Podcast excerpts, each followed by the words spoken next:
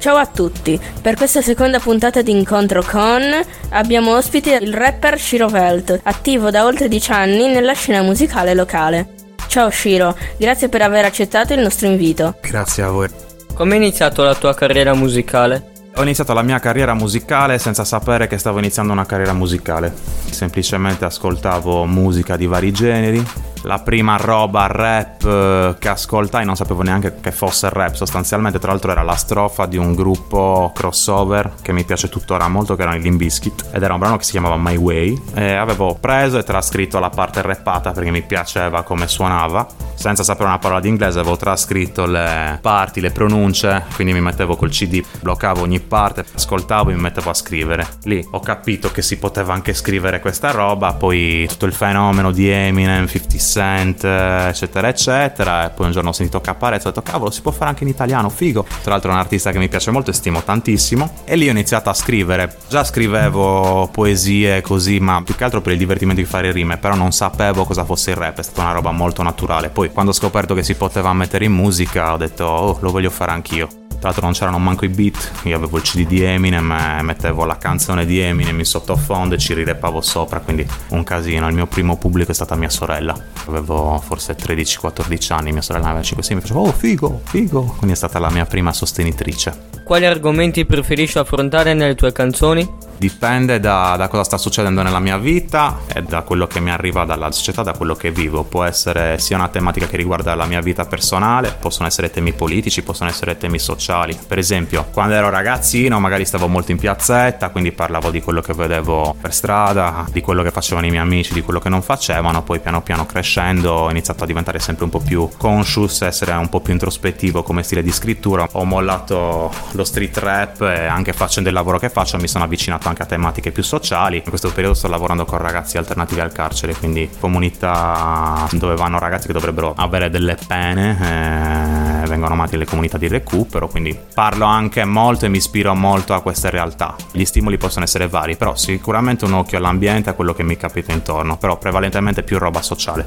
Ci sono artisti hip hop sia italiani che internazionali della nuova generazione che stimi? Allora, stimo chiunque si metta in gioco e voglia manifestare il suo essere in maniera artistica, quindi ce ne sono tanti italiani che mi hanno ispirato, tanti che mi piacciono e mi seguo. Poi un artista che a me piace tanto italiano, Kino Kines, che è un rapper di Bologna storico, a cui sono molto affezionato, con cui tra l'altro ho iniziato a rappare da piccolino, perché è stato tra le prime manifestazioni di pop italiano un po' underground che c'erano, Gio Cassanino Kines, tutta la crica di Bologna. E lui è uno che stimo anche perché ha avuto una vita difficile, è arrivato in vetta, è caduto, si è scontrato contro quello che è il business e il mercato musicale, ha avuto problemi importanti di tossicodipendenza, però si è rimesso in gioco, è riuscito ad uscirne, quindi si è riscattato eh, grazie alla musica. Non è solo i numeri, non è solo quello che sei come artista, ma a me interessa anche molto la persona. Americani ce ne sono 3000. Uno che mi piace particolarmente si chiama Junior Lucas, lui è un rapper che ha l'ADHD, è iperattivo e parla spesso del suo confronto col mondo nell'essere una persona con ADHD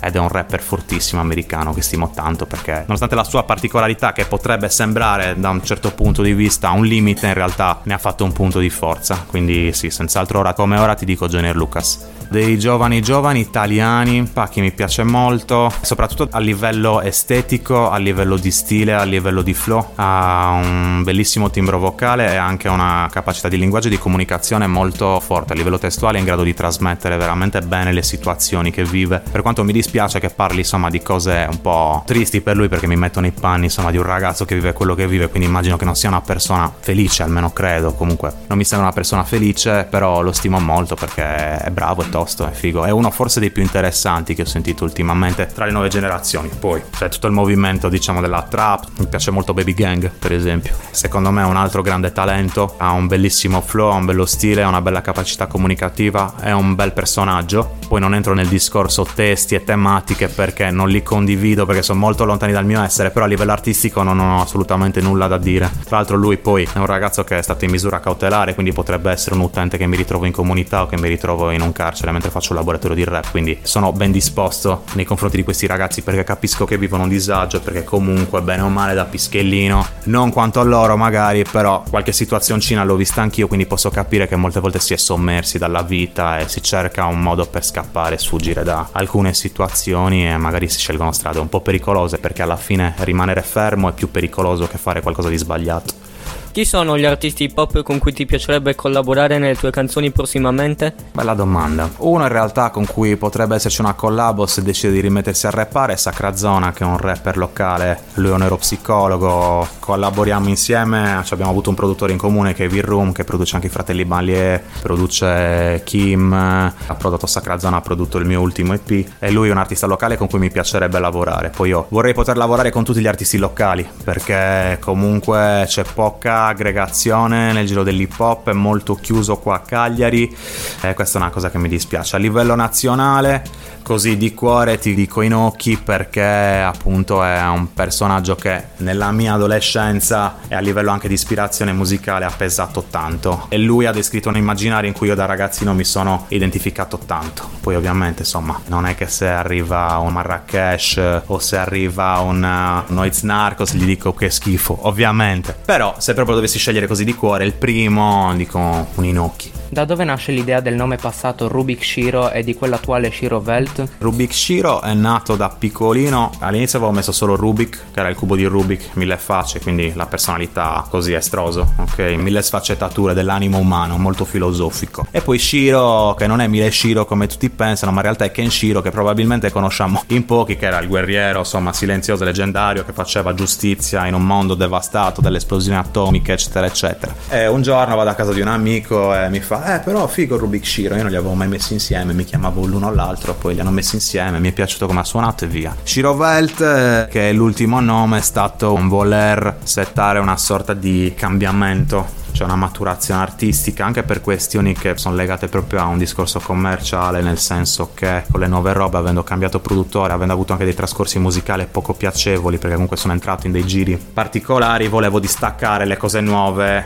evitare di dar da mangiare magari a situazioni vecchie, però è una cosa molto, molto tecnica in cui non entro. Comunque Shiro Welt, Shiro perché sono sempre Shiro, e Welt vuol dire mondo in tedesco, quindi il mondo di Shiro. Essendo conosciuto anche fuori dalla Sardegna, hai avuto l'occasione di avere a che fare con rapper di un alto calibro?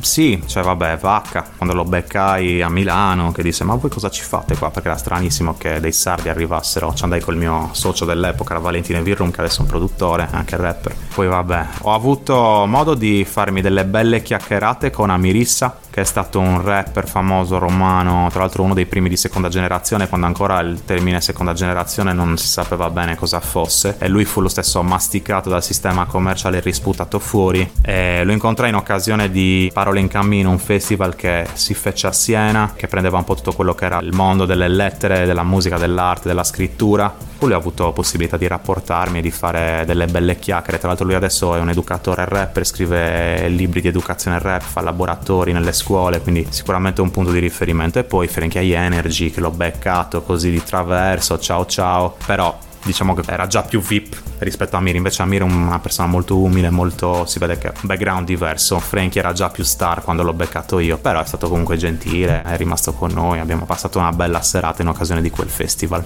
Ti manca un po' la vecchia scena del 2010? No, non direi che mi manca la scena del 2010 perché ogni scena è bella, ogni scena ha qualcosa di buono, cioè tutte le generazioni hanno qualcosa di buono secondo me. Sì, mi piace l'evoluzione, magari mi manca avere qualche anno in meno, forse, perché ero un po' più giovane, insomma, da giovani hai meno acciacchi, però per il resto no, non direi che mi manca di più il 2010. Va bene così, va bene il presente per quanto sia com'è. Quali sono i punti di riferimento nel panorama musicale italiano internazionale? Ragazzi, a livello internazionale a casa mia giravano i Queen, giravano i Queen, girava Freddie Mercury, girava Michael Jackson, eh, cosettine, personaggini un po' piccolini. Poi ci sono un sacco di gruppi internazionali che mi piacciono, anche di altri generi, per esempio nel new metal, che possono essere i Korn, i Linkin Park, gli Slipknot, il Limbiskit. Ogni filone artistico, ogni genere musicale comunque mi ha dato qualcosa, anche perché per un periodo mi sono messo anche a fare beat, quindi ho ascoltato veramente di tutto. Cioè italiani ci sono diversi artisti anche di musica elettronica, un Gigi Doug, gli FL65, a livello di scrittura un Lucio Dalla Bella, Renato Zero, ce ne sono veramente tanti, da piccolo le canzoni dei Pooh con cui sono cresciuto, sono i primi che mi sono venuti in mente che riguardano proprio la mia esperienza personale, cioè quello che ascoltavano i miei a casa e quello che mi è arrivato. Alcuni artisti indipendenti sostengono che per fare musica in maniera autentica quello del musicista non debba essere il primo lavoro. Cosa ne pensi? Penso che sì, senz'altro, nel senso che non tutti hanno le possibilità economiche per riuscire a esprimere un certo potenziale. Uno può avere anche un grandissimo talento, però ovviamente per riuscire a registrare, ti faccio un esempio di quando ero piccolo io, io il primo computer con internet eh, l'ho avuto a 23 anni perché non me lo potevo permettere, la mia famiglia non era benestante, quindi prima di riuscire ad avere una connessione dove pubblicare le canzoni ci è voluto tempo, quindi quando ho iniziato poi a lavorare, ad avere i soldini, sono riuscito a farmi le robe da solo.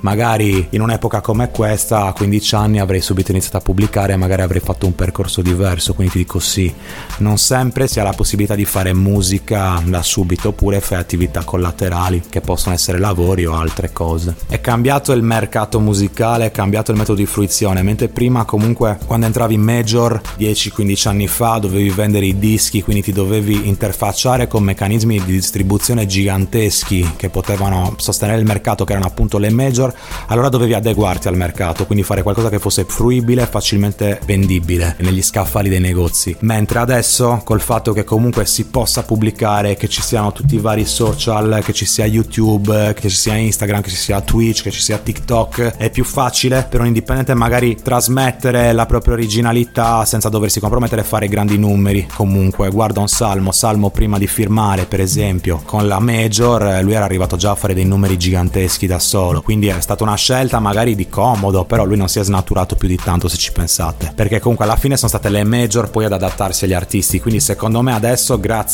ai metodi di fruizione questa realtà è cambiata, non è più come prima. Poi certo, magari se entri in certi meccanismi, soprattutto nella musica pop, è così. Però diciamo che il rap ormai si è sdoganato anche come linguaggio. Per esempio, guarda un Baby Gang un Paki che hanno tematiche comunque forti, loro rimangono comunque così raw, duri e crudi e fanno comunque dei numeri mainstream. Quindi ormai diciamo che le major hanno un po' perso forse lo strapotere e hanno perso la capacità di fare da filtro, di cambiare, snaturare gli artisti per quello che sono poi a nessuno gli si punta la pistola addosso, però quando ti mettono di fronte un bel contratto, magari da 20-30 mila euro, ci pensi due volte, non aspettatevi che facciano i miliardi, eh? nel senso la major non ti offre i miliardi.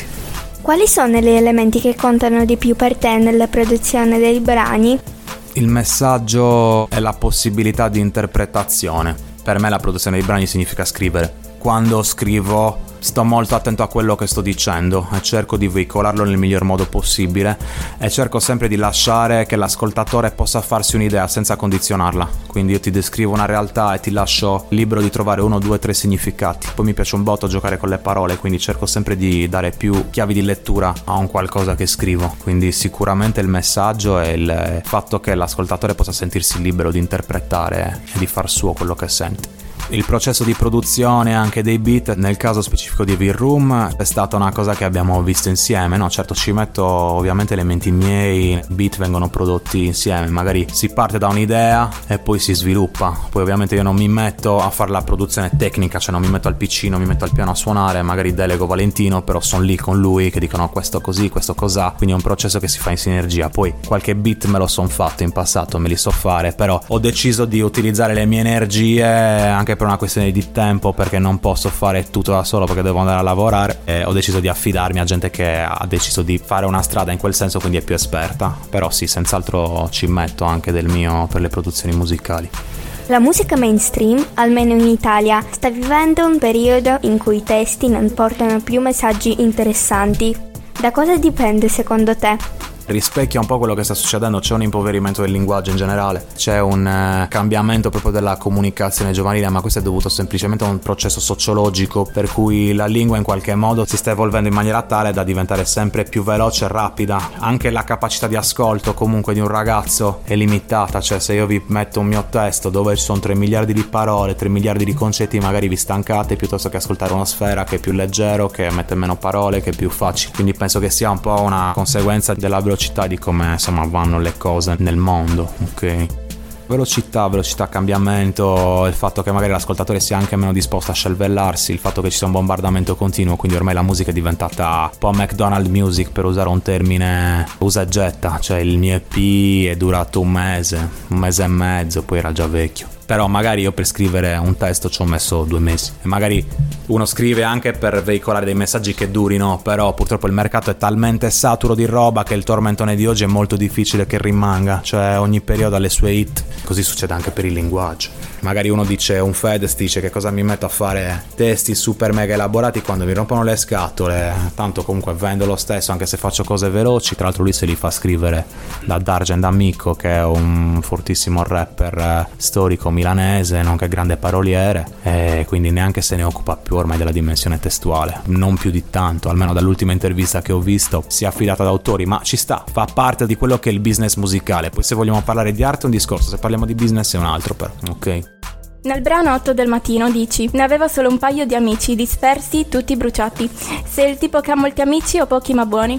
Sicuramente pochi ma buoni, conosco un bel po' di gente, però amici, amici, amici pochi, veramente pochi. Preferisco insomma autenticità e valore del rapporto piuttosto che amicizie superficiali. Poi siamo in una società comunque che porta molto ai rapporti superficiali, alla superficialità, quindi non si entra mai in profondità. Però persone con cui veramente sono in rapporto, che mi conoscono bene bene, sono poche, ma penso che sia una roba condivisibile, insomma. Voi quanti ne avete? Avete molti amici, pochi amici, molti amici? Molti. Molti. Abbastanza, va bene. Allora, una cosa che effettivamente è una, una, riflessione su questo è che molto spesso, anche quando mi capita di parlare con amici che mi fanno la battuta, oh ma quando è che fai il disco, eh, quando è che fai i concerti o quando è che riesci a lavorare con la musica e quando è che diventi famoso, stai diventando famoso, capito? Quindi l'obiettivo è diventare famoso, non è diventare un rapper diventare un bravo rapper, diventare un musicista, fare bei dischi, lasciare il segno. Cioè l'obiettivo è esserci a livello di immagine, esserci e basta, a prescindere da quello che è il messaggio. Purtroppo è una tendenza che nella società in cui viviamo, che è la società dell'apparire, i nuovi anni Ottanta, insomma, fa parte di quello che è il vivere comune purtroppo. Però sicuramente per me non è importante proprio per niente a me piace fare musica e voglio fare musica che rimanga, che dia qualcosa. Poi essere famoso, anzi, forse mi stresserebbe anche essere riconosciuto in giro. Cioè, preferirei se potessi fare i numeri e guadagnare dalla mia musica e camparci e non essere riconoscibile, ci metterei la firma. Ringraziamo Shiro Velt per essere stato con noi e vi diamo appuntamento alla prossima puntata. Ciao! Grazie a voi ragazzi, è stato un piacere. Buon lavoro e buon divertimento con questo laboratorio. Dai.